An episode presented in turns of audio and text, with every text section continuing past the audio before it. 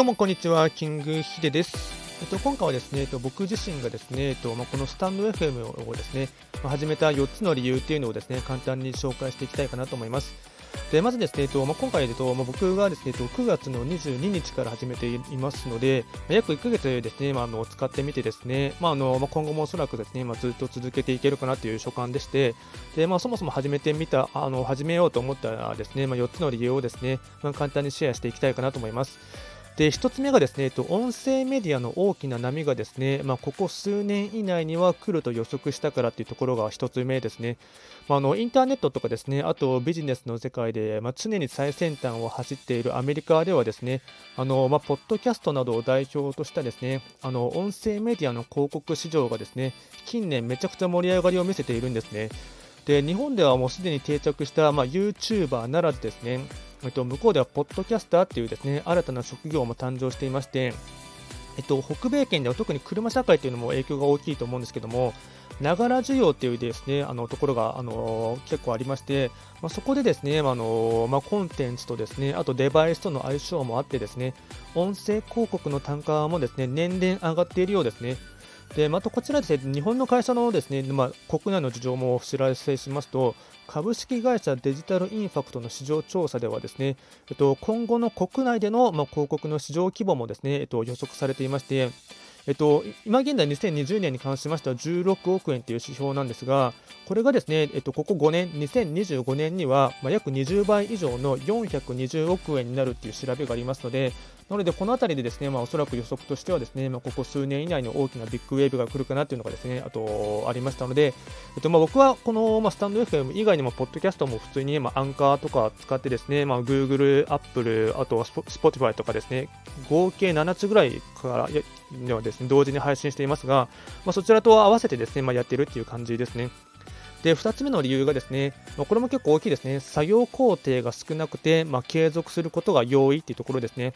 やはりその、まあ、基本的にその、まあ、財布の場合はですね、まあ、の収録配信と、あとライブ配信の2つがありますが、もう操作がめちゃくちゃ簡単ですよね。単純にあのアプリを開いてですね、収録のボタンを押して、あとはあのずっと話すだけですし、であと、もともとアプリ内でもバックミュージックも用意されていますので、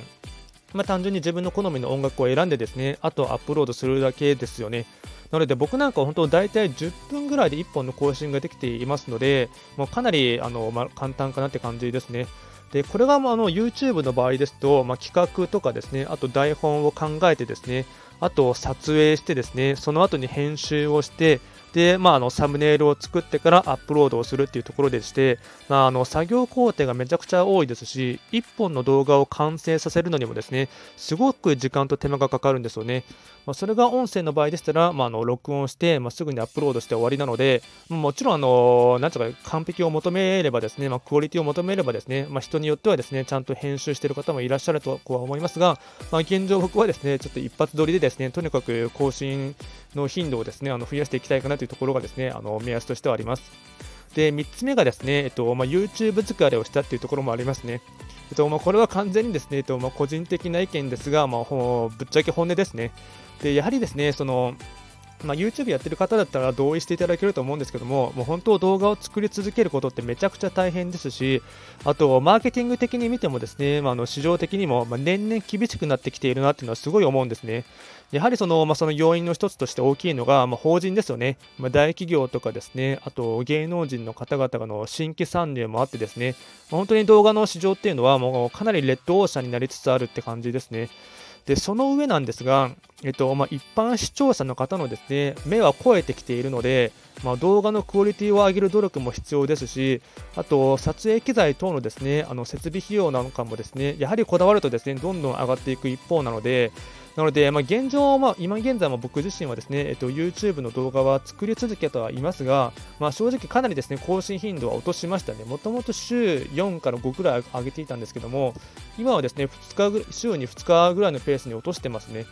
で、まあ、単純に気分転換をしたいと思ったのも、まあ、結構大きい理由の一つですね。で、最後の4番目の理由がですね、まあ、あのポジションを取るチャンスっていうですね、あのまあ、先行者利益かなと取りたいかなというところもですね、まあ、大きいところですね。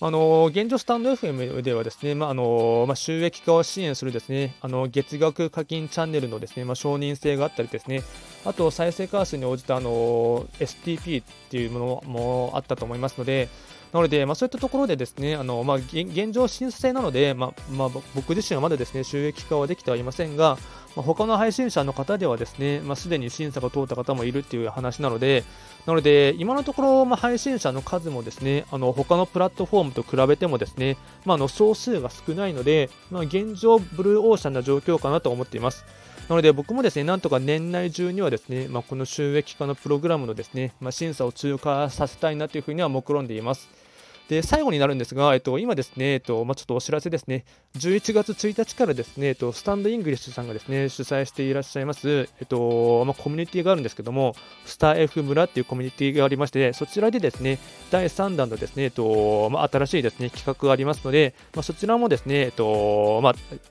お互いに、まあ、の横のつながりもできるできますので、まあ、のいろいろですね、えっとまあ、スタンドイングレスさんのですね情報ですとか、あと詳しいことですね、僕もまた今後いろいろお知らせするかと思いますが、まあ、そういったところもですね含めてですね、えっとよろしくお願いいたします。最後まで聞いていただきまして、ありがとうございました。